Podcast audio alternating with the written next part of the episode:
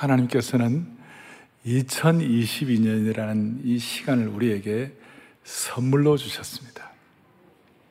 그리고 선물로 주신 이 하나님께 새첫 예배일이 와지 예배를 드릴 수 있다는 것 자체가 목이 메이고 감사한 일이에요. 목이 메일 정도로 감사한 일이에요. 하나님의 손이 도우시사 아, 여러분 새초부터 새말까지 인도해 주시기를 바랍니다. 10편 20편 4절에 내 마음의 소원대로 허락하시고 너의 모든 계획을 이루어 주시기를 원하노라. 마음의 소원대로. 담임 목회자로서 저의 마음의 소원이 있다면 올해는 물이 바다 덮음같이 여호와의 영광을 인정하는 것이 우리 교회와 이 공동체 특별히 4차 산업혁명 시대 팬데믹 코로나 팬데믹 가운데서도 메타버스 시대 가운데서도 여호와의 영광을 인정하는 것이 온 민족 위에 가득하기를 바라는 것입니다. 예. 제가 살아오면서 제가 확인하는 거 하나가 있는데 그게 뭐냐면 어떤 가치 있는 일도 그냥 되는 게 없어요. 가치 있는 일은 반드시 누군가가 기대하고 소원하고 설레이고 기도하고 마음의 사명을 가지고 뭔가 이렇게 집중하니까 일이 이루어지는 것이지 그냥 가만히 있는데 되는 일은 없다는 것이에요. 그래서 빌보스에 바울이 뭐라고 배웠냐? 빌보스 2장에 같이 읽어볼까요?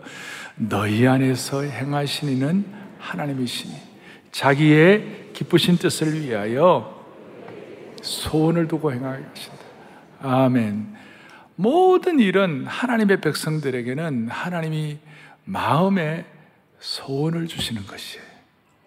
이 소원이 내 개인의 어떤 어떤 뭐 망상이나 어떤 내 개인의 어떤 무슨 특별한 야심이나 욕망 이게 아니고 하나님이 주신 소원이 될 때는 하나님께서 그거 다 마음속에 두고 행하게 하시도록 집중하게 하시면 여러분 생애를 통하여 어떤 일이 일어나더라도 흔들림이 없는 집중력을 갖도록 만들어 주시는 것이에요.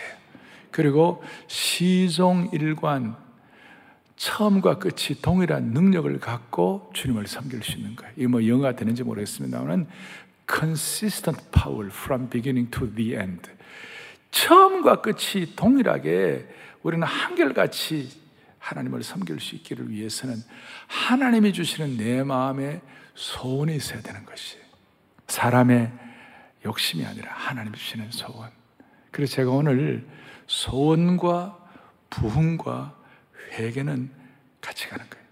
크리스찬들에게 있어서 소원과 부흥과 뭐 같이 간다고요? 회개가. 회개하라고 해서 회개가 되는 게 아니에요. 회개할 능력과 은혜가 있어야 회개를 하는 것이. 그게 소원이 되고 부흥과 회개가 같이 가는 거예요. 그래서 오늘 이 일이 제대로 신년 초부터 진행이 될 수 있도록 오늘 예수님께서 우리에게 주시는 중요한 말씀이 있어요. 그것이 오늘 여러분들이 읽었는데 누가복음 11장 29절 30절 읽었죠. 뭐라고 되어 있습니까? 무리가 모였을 때 예수께서 말씀하시되 이 세대는 악한 세대라 표적을 구하되 연하의 표적밖에는 보일 표적이 없다. 표적이라는 말이 나와 있어요. 오늘 저는 지금 비유를 통하여 우리 인생의 새 판짜기가 가능할까 이렇게 얘기하는데 오늘 비유 가운데 오늘 주님이 우리에게 표적을 주시는데 이 표적은 기적과 좀 더 달라요. 기적은 미라클이에요. 미라클은 일어난 사건이나 결과가 뭐 대단하다 이게 말할 수 있지만 표적은 미라클을 뛰어넘는 거예요. 그건 뭐냐면 표적은 일어난 결과보다 더 중요한 것은 그 표적 뒤에 감추어진 의미, 표적 뒤에 감추어진 하나님의 뜻, 표적 뒤에 감추어진 놀라운 영적인 교훈, 하나님의 신정을 깨닫도록 만들어 주시는 거예요. 그래서 오늘 이 메타버스 시대, 이 4차 산업혁명 시대, 이 코로나 이후의 팬데믹 가운데서 오늘 우리에게 신년 예배를 드리면서 이 한 해를 관통할 만한 놀라운 표적이 뭐냐? 그 표적이 뭐냐면 30절에 요나가 니느웨 사람들에게 표적이 됨과 같이 인자도 이 세대에 그러하리라. 여러분과 제가 이 신년 예배를 맞이하여 우리의 마음에 소원하는 것이 있는데 그것이 뭐냐? 하나님 아버지 적당히 살지 말게 하시고 하나님이 주시는 소원을 가지고 하나님의 심정을 깨닫고 하나님 뜻이 이루어져야 되는데 그 표적이 뭐냐? 그것이 바로 요나의 표적이라는 것이. 그래서 오늘 요나의 표적을 여러분들이 깨달을 때 이 한 해를 한결같이 집중을 가지고 시종 일관하는 능력을 가질 수가 있다는 것입니다. 여러분 요나를 좀 아십니까? 제가 어릴 때부터 깨달은 것은 요나와 같은 요나. 요나와 같은 요나. 그리고 여러분 그 요나의 아들이 누군지 알아요? 이거는 이제 성경에도 안 나오는 크리스찬 조크인데 요나의 아들이 누구냐면요. 베드로입니다. 아는지 모르겠어요. 바요나 시모나. 이거 성경에도 없는 거예요. 예. 바요나 바는 아들이라는 뜻인데 요나의 아들 시몬 시몬이 베드로예요. 우리가 뭐 그런 식으로 이제 요나를 뭐안알 수도 있는데 이 요나의 사건이 왜 표적이 되는가? 여러분, 하나님이 요나에게, 오늘 여러분들이 읽었습니다. 하나님이 요나에게 니느웨에 가 가지고 하나님의 심판을 선포하라고 그랬어요. 그런데 요나가 가기 싫었어요. 안 간다고 그러고 저항하고 다시 쓰라는 것이야. 완전히 니느웨라는 다른 방향으로, 저 지금 이라크 방향으로 가라고 그랬는데 스페인으로 가려고 그랬어요. 완전히 다른 방향. 그래가지고 연하가 이제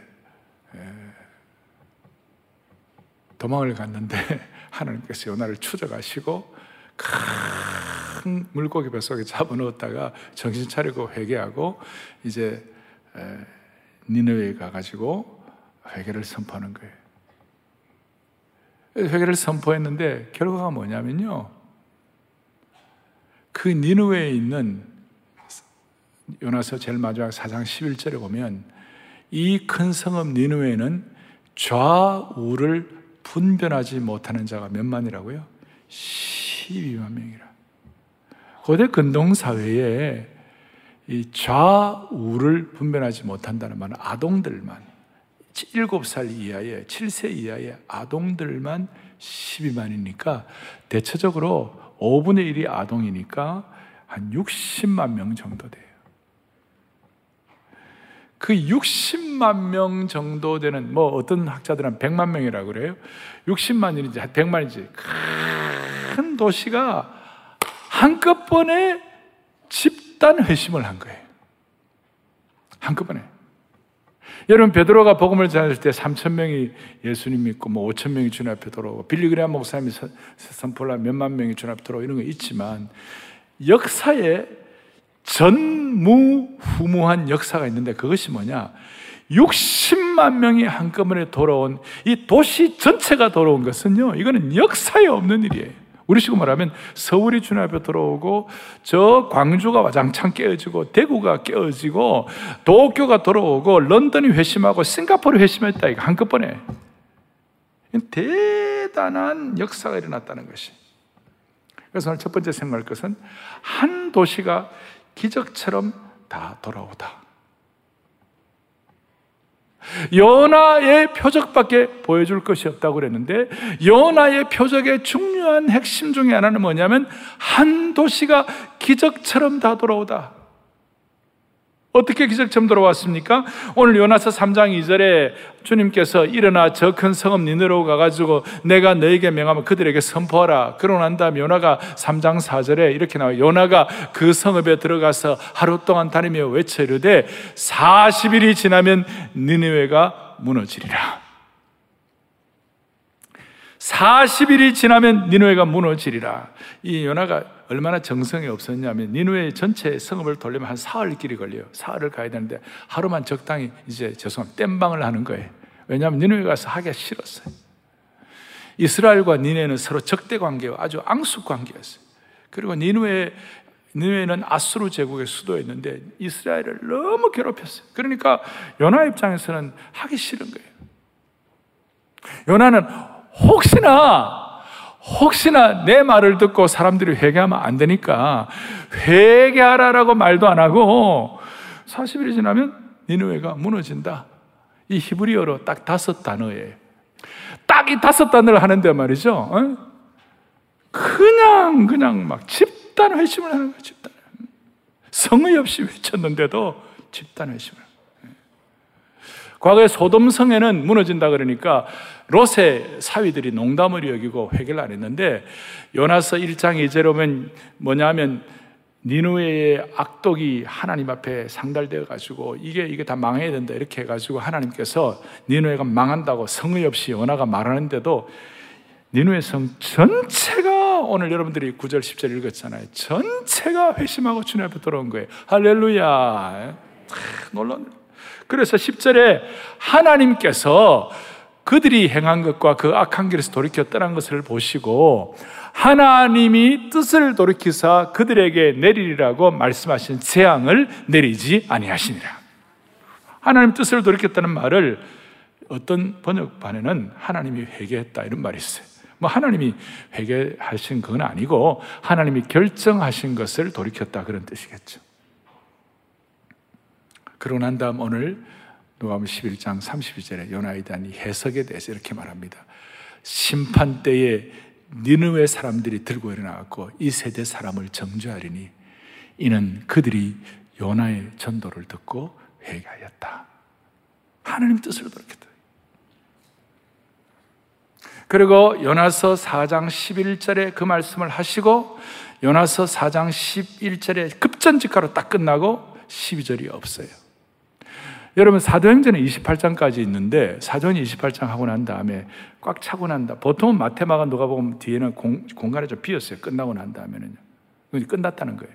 그런데 사도행전은 끝이 안 났다. 그래갖고 끝이 안 났다 그래갖고 사도행전 29장을 쓰십시다. 그래서 Act 29뭐 그런 얘기 많이 들어보셨죠, 그죠? 사도행 29장 이제 우리가 계승해서 써야 된다 이런 말이 있는데 오늘 여러분들과 제가 잘 깨닫고 난 다음에 요나서 4장 12절을 저와 여러분들이 써야 되는 거예요. 12절이 있어요, 없어요? 12절은 없어요. 여러분들과 제가 요나서 4장 12절을 써야 되는 거예요. 그럴 때에 무슨 일이 벌어집니까? 소원과 부흥과 회개의 문제가 한꺼번에 해결되는 것이에요. 요나서 4장 12절. 오늘 이런 역사가 우리 가운데 일어나기를 바랍니다.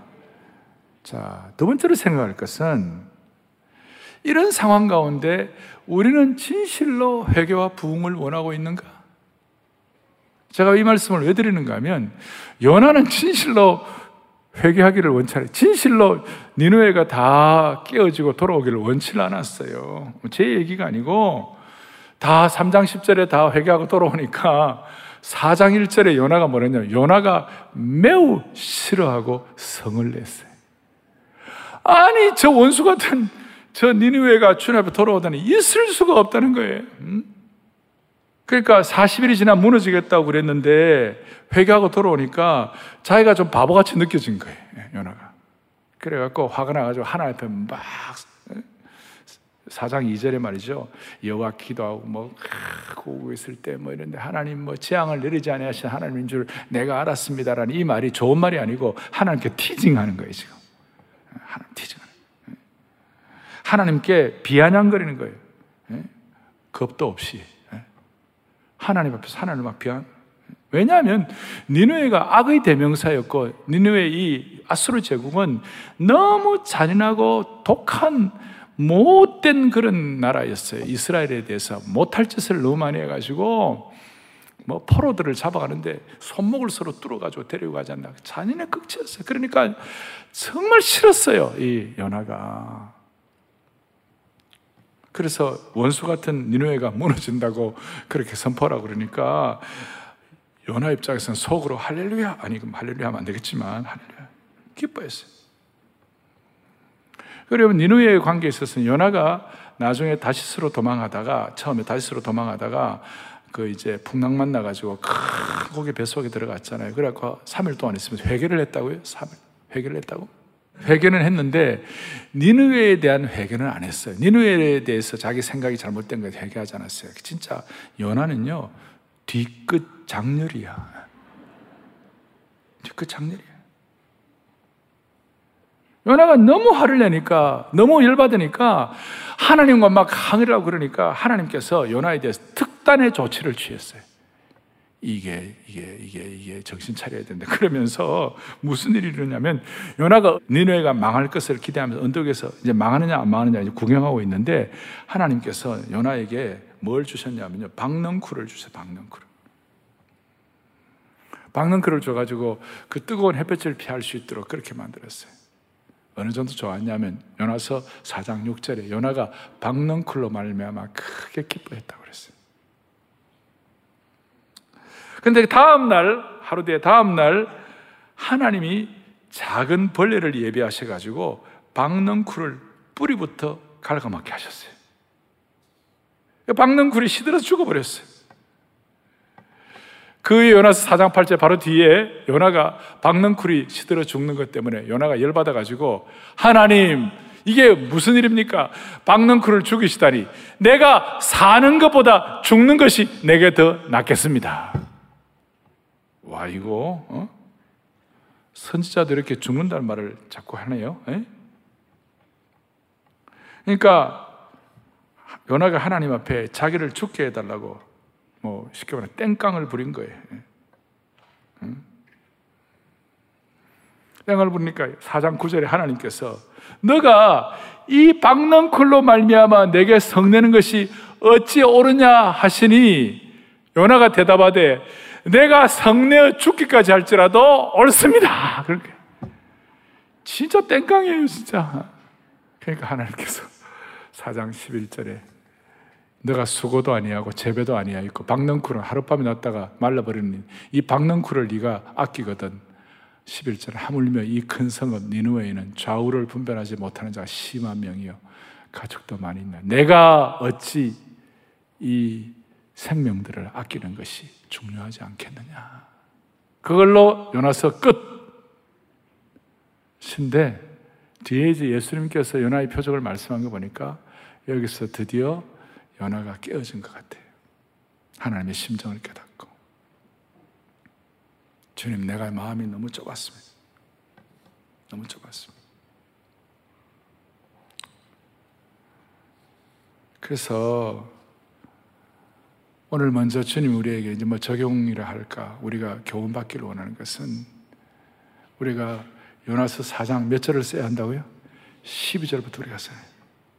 표적을 깨닫고 집단 회심을 통하여 한 도시가 다 돌아가는 걸 보면서 또 요나가 하나님 앞에 항의하고 막 그냥 어, 막그 어, 행패를 부려도 하나님이 요나에게 은혜를 주셔갖고 깨닫고 난 다음에 요나서가 사장 10절부터 요나가 이제 은혜를 받는데 우리가 깨닫는 건 먼저는 요나의 그 속 좁음을 해결해야 하는 거예요. 속 좁음을 하나님 해결시켜야 됩니다. 오늘 새해를 맞이하면서 저와 여러분의 속 좁음을 해결해 주시기를 바랍니다.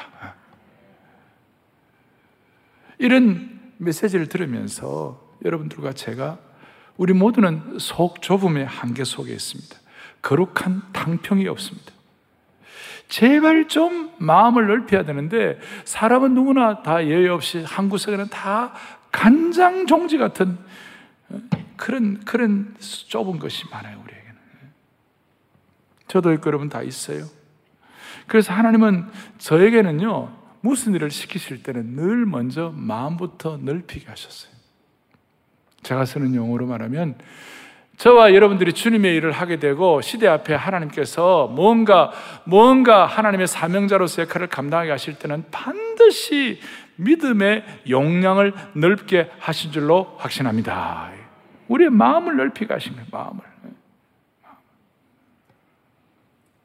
그리고 이 속 좁음이 죄의 근본 뿌리인 자기 중심성과 결탁하고 결합하면 흉기가 되는 거예요. 그 속 좁음의 흉기가 되어가지고 나도 찌르고 형제도 찌르고 공동체도 찌르고 심지어 남편과 아내 사이 서로 막 찌르는 거예요. 결혼하기 전에는 You are my sunshine, my only sunshine. You make me happy when skies are gray. 어느 남편이 어느 아내가 저도 그런 생각. 우리 아내가 혹시 어, 큰 불을 타가지고 얼굴이 망가진다 하더라도 나는 이 아내와 살아야 되겠지. 예. 우리 집 사람은 내가 두 다리를 못 쓰더라도 우리 남편을 섬겨야 되겠지. 이런 마음으로 결혼하지 않겠어요? 왜 가만히 계세요? 내가 물어봤어, 우리 사람한테. 나도 그런 마음으로 결혼했다고요. 예? 그런데 어느 순간 10년, 20년이 지나가지고 할 말 못할 말, 흉기로 찌르고, 그 다음에 30년 전에 있었던 얘기 또 갖고 나와가지고 또 얘기하고, 어, 요나처럼 죽, 죽어도 좋다고, 예? 이혼하자! 뭐 했고 말이에요.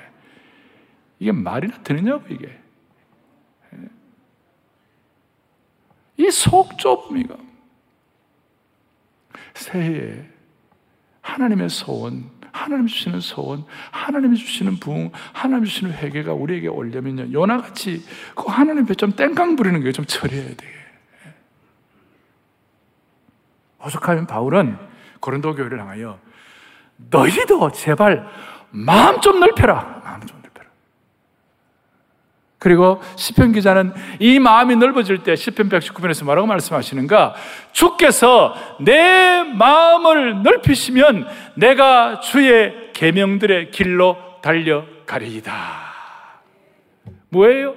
주님이 내 마음을 넓혀 주시면 하나님의 소원의 길, 하나님의 부흥의 길, 하나님의 회개의 길로 달려가게 하실 줄로 확신합니다.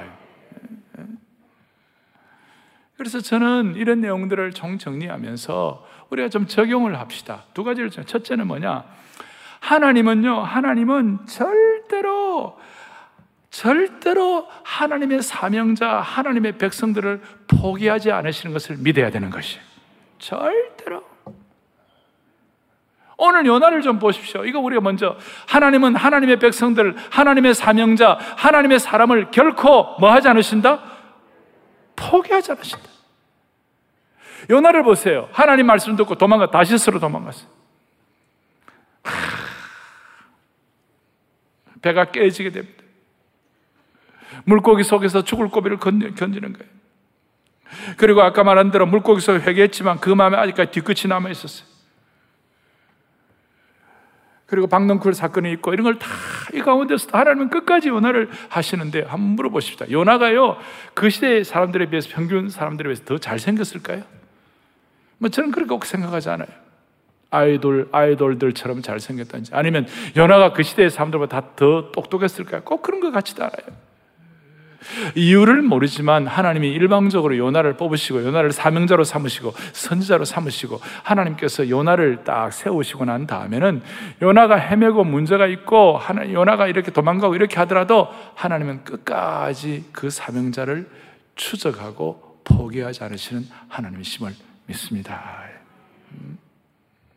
하나님은 요나처럼 사명을 맡기신 자는 끝까지 추적하시는 거예요. 저는 여기서 제 마음이 녹는 거예요. 하나님은 저와 여러분을 끝까지 추적하시는 거예요. 끝까지 책임지시는 거예요. 끝까지 붙잡. 그러니까 오늘 여러분들이 이 예배에 나와가지고 새해 신년 설교를 듣는 것 이 자체가 하나님이 여러분들을 포기하지 않으셨다는 것이에요. 이 자체가.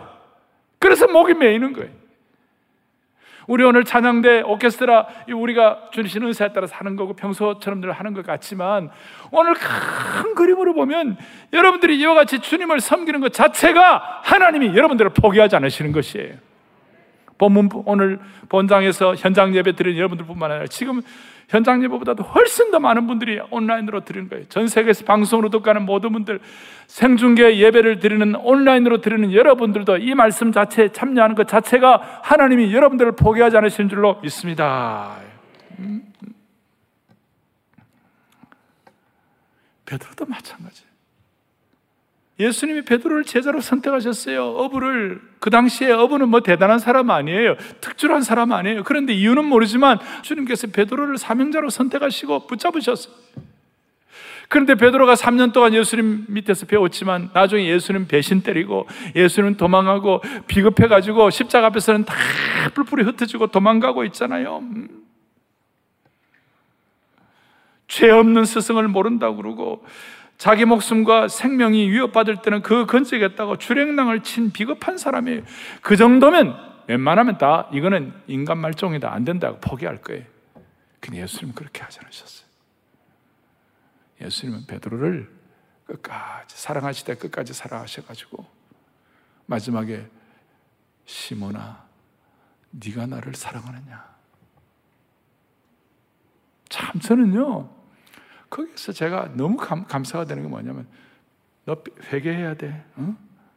베드로 너 회개해야 돼 너너너너너그뭐그 그한 짓이 뭐냐 예수님 절대 그런 말을 말씀하지 않으시고 너가 나를 사랑하느냐 사랑을 다시 회복시켜 주신 거예요. 그러니까 베드로가 내가 주님을 사랑하는 줄 주님이 아시나이다. 목이 메는 거지. 여기 이제 중요한 거 있는 거예요. 보통 우리가 얘기하면 회개가 먼저 따라와야 부흥이 온다. 그 말 맞아요. 그러면 회개도요, 미천 이사의 회개를 하는 거예요. 마음의 은혜가 없는데, 마음의 부흥의 능력이 없는데, 마음의 사명의 능력이 없는데, 하나님이 나를 끝까지 추적하시는 그 은혜가 내게 주어지지 않는데, 우리가 어떻게 회개합니까? 저는 한국 부임회가 지난 거의 19년, 20년을 보니까요, 수많은 사람들이 한국 교회 회개해야 한다, 그 다음에 뭐 다 회개해야 한다, 회개를 19년, 20년 부르셨지만, 아직까지 회개 못 하고 있어요. 아직까지 해결이 안 되고 있어요. 회개는 회개하라고 말한다고 회개, 회개, 회개가 되는 것이 아니라, 주님에 대한 사랑이 불붙어야 되고, 사명이 확인돼야 되고, 나를 끝까지 추적하시는 하나님의 그 사랑을 체험해야 회개가 되는 것이에요. 죄송합니다. 이거 정말 알란가 몰라, 진짜. 예. 여러분 이것이 왜 이렇게 중요한가 하면요.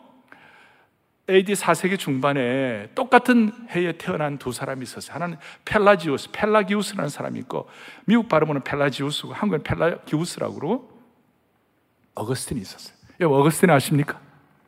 참회록 어거스틴 어거스틴과 펠라기우스의 대논쟁이 있어요. 이게 인간의 자유의지에 대한 논쟁이에요. 펠라기우스는 어릴 때부터 경건하게 자라가 가지고 잘했어요.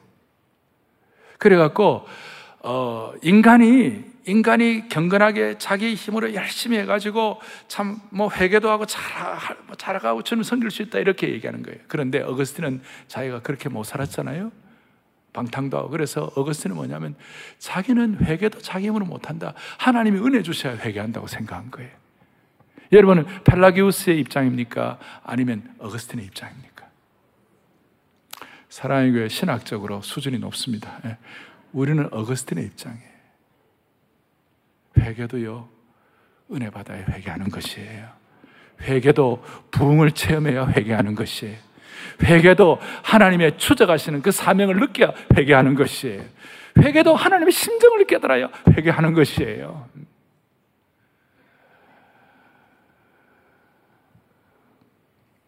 그래서 우리는 하나님이 우리를 절대 포기하지 않으시는 그걸 깨닫고 이 한 해 동안 속 좁음을 늘 고민하면서 사명자로 살아갈 수 있도록 하나님의 소원과 부흥과 회개가 뭉뚱그려진 집합된 그런 은혜를 누릴 수 있도록 한 번 한 번 축복해 주시기를 바랍니다. 한 가지만 더 우리가 적용할 것인 그것은 뭐냐? 오늘도 여전히 하나님의 능력은 살아있는 것입니다. 오늘도 여전히 하나님의 능력은 제한받지 않으시는 것입니다. 연하는 하나님의 말씀을 순종할 때 처음에는 반쪽 순종만 했습니다. 회개 할 때도 반쪽만 하고 그 다음에 그 니느웨에 가가지고 이 심판을 선포하라고 할 때 성의 없이 망한다만 했습니다. 그런데도 불구하고 하나님은 그에게 속 좁은 사람을 포기하지 않으시고 큰 물고기를 준비하시고 박는 크를 준비하시고 그 다음 뜨거운 동풍을 준비하시고 뜨거운 동풍을 준비하다 말려버려 또 작은 벌레를 준비하셔가지고 하나님의 참 우리 하나님 굉장히 유머러스하세요 큰 물고기를 준비하시고 따만한 벌레를 준비하시고 동풍을 준비하시고 박능크를 준비하시고 하나님의 능력인 줄로 믿습니다. 우리 모두에게 그래서 이런 은혜를 주시니까 그 니누의 사람들이 모두가 다 물도 마시지 않고 금식하면서 회개하면서 심지어 짐승들도 금식하고 골룡포를 입은 왕이 굵은 벽옷을 입고 바닥에 내려앉아 하나님께 부르짖었습니다. 대단한 능력입니다. 그래서 하나님께서 이 한 해 동안 우리를 모두로 하여금 하나님이 주시는 마음의 소원, 하나님이 주시는 내 야망이 아니라 내 인간의 망상이 아니라 하나님 주시는 그 꿈을 이루기 위하여 우리의 미래가 있기 위하여 그 꿈을 가지고 또 다시 시작할 수 있는 힘을 갖도록 은혜를 주시기 위하여 하나님은 우리에게 큰 물고기도 예배할 것입니다. 하나님 우리에게 박넝쿨도 예배할 것입니다. 하나님은 우리에게 필요한 것들로 작은 벌레도 사용해 주실 것입니다. 그래서 우리를 다시 살리사 주를 기뻐하는 백성으로 부흥시켜 주시기를 원하는 겁니다. 예. 자, 마무리를 하십시다. 처음 제가 말씀한 대로 하나님의 일은 누군가가 소원하고 부응하고 누군가가 기대하고 누군가가 설레야 일이 이루어집니다. 왜 이것이 필요합니까? 아수르의 위기가 있었다면 지금 대한민국에도 위기가 있는 것입니다. 대한민국은 과거에도 위기가 많았고 지금도 있고 앞으로도 위기가 있을 것입니다. 3월 9일 대선을 앞에 놓고 아주 아주 희한한 일들이 일어날 것입니다. 경제 위기, 정치 위기, 남북 관계 위기, 환경의 위기, 중국의 위기, 수많은 위기가 있을 것입니다. 제가 우리 한국 교회 5대 주적 얘기했죠. 첫째는 뭐냐? 공산주의. 두 번째로는 이단들. 세 번째는 극단적 이슬람. 네 번째는 엔티 기독교. 다섯 번째는 잘못된 차별금지법. 이런 것들이 우리 앞에 다 있을 거예요. 그런데 이 가운데 하나님이 예배하신 큰 물고기와 하나님이 예배하신 박넝쿨과 하나님이 예배하신 작은 벌레들을 가지고 승리하기를 바라는 것입니다. 지금도 하나님의 능력은 제한이 없는 것입니다. 제가 믿기로서는 우리나라는요, 부흥이 없으면 소망이 없습니다. 우리나라는 부흥이 있어야 소망이 있는 나라가 되는 것이에요. no 부흥, no 소망이에요. 우리는 우리 자신도 마찬가지예요. 대한민국은 1907년도에 평양의 부흥을 경험했습니다. 오늘 이 니느웨의 부흥을 강도는 좀 적겠지만 그래도 니느웨의 부흥을 평양 부흥을 통하여 우리 민족은 맛을 보았습니다. 이제 2022년도가 니느웨의 부흥, 평양 부흥, 서울 부흥으로 이어져야만 하는 것이에요. 2022년도는 서울 부흥의 원년이 되어야 하는 것이에요. 지금 20세기 중반, 후반, 21세기 초에 걸쳐서 로잔 붕이라고 그래서 로잔 언약이라고 로잔 카비넌트라고 그래고 74년도에 빌기, 빌리그람 목사님과 함께 세계 복음주의권이 아주 건강하게 균형을 이루어 가지고 로잔이 시작되었어요. 이제 2024년이 만 50주년이 되는 겁니다.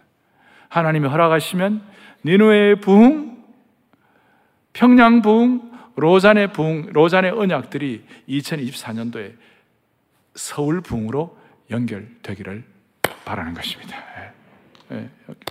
그래서 여러분들의 마음의 소원을 가지고 이제 마음에 다 하나 생각할 것은 뭐냐면 하나님께서 이런 일을 일으키실 때 요나가 엉터리였고 문제는 많았지만 한 가지 요나 강점이 있었어요. 그게 뭐냐면 하나님이 하시는 것에 대한 영적인 센스가 있었어요.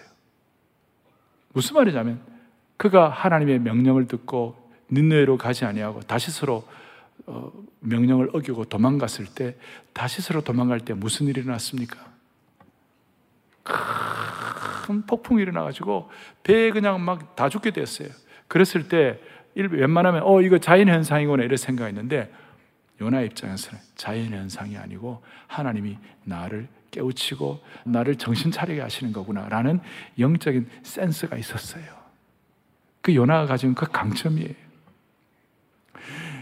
올 한 해 동안 많은 일이 일어날 겁니다. 그런데 우리가 요나처럼 부족한 거 있지만 그래도 우리가 마음에 소원을 해야 돼요. 무슨 소원이냐? 내 주위에 일어나는 많은 일들이 나에게 있어서 영적으로 깨우치는 영적인 센스를 허락해 주십시오. 센스를 주십시오.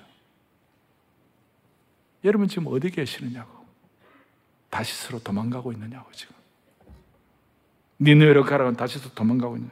아니면 큰 물고기 뱃속에서 지금 기도하고 있는 거냐고? 아니면 니느웨에 있습니까? 아니면 언덕 위에 앉아서 하나님의 심판을 구경하는 자리에 있습니까? 박넝쿨 밑에 있으면서 그늘에 앉아가지고 불평불만하고 있는지 어디에 계시는지 우리 모두는 우리가 있어야 할 자리는 요나의 표적을 하나님의 심정을 깨닫고 요나서 4장 12절을 써야 하는 그 자리에 있어야 한다고 믿습니다. 할렐루야. 부흥의 불길 타오르게 하소서.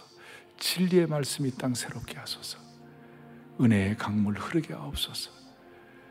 사명자는 하나님이 절대로 끝까지 추적하시고 그리고 하나님의 능력은 지금도 제한이 없다고 믿고 대한민국의 찬송가 이상으로 불려지는 좋은 하나님 주신 곡 부흥이라는 찬송의 후렴을 같이 하면서 마무리합시다. 부흥의 불길 타오르게 하소서. 부흥의 불길 타오르게 진리의 말씀 진리의 말씀 이 땅 새롭게 하소서 은혜의 강물 은혜의 강물 흐르게 하소서. 성령의 바람 성령의 바람 이제 두 손을 펼치고 오 주의 영광. 오 주의 영광 가득 새날 주소서. 새 오 주님 나라 오 주님 나라 이 땅에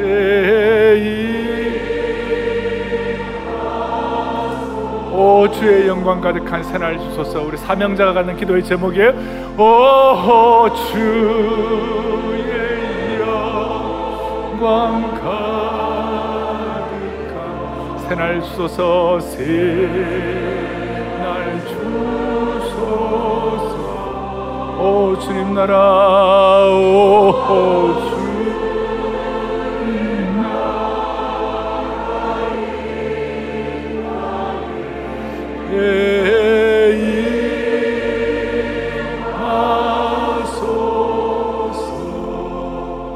가슴에 손을 얹겠습니다.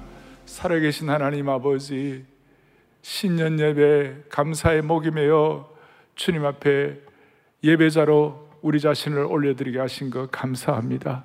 주님 오늘 요나의 말씀을 우리에게 주신 음성으로 듣게 하여 주셔서 끝까지 주저하시는 그 주님 앞에 마음과 뜻과 정성을 다하여 다시 한번 새로워지는 이 예배로 삼아 주시기를 원하옵나이다. 2022년 한 해는 마음 좁은 것, 속 좁은 마음 다 정리하게 하시고 바다보다 넓은 하나님의 말씀을 가지고 물이 바다 덮음 같은 하나님의 영광과 은혜를 사모하는 한 해가 되게 하여 주시옵소서. 모두가 다 요나서 4장 12절을 하나님의 능력을 제한하지 아니하고 기록하고 지필하는 거룩한 주님의 제자로 삼아 주옵소서. 할렐루야. 우리의 생명과 소망 되시는 우리 주 예수 그리스도를 받들어 간절히 기도 올리옵나이다. 아멘.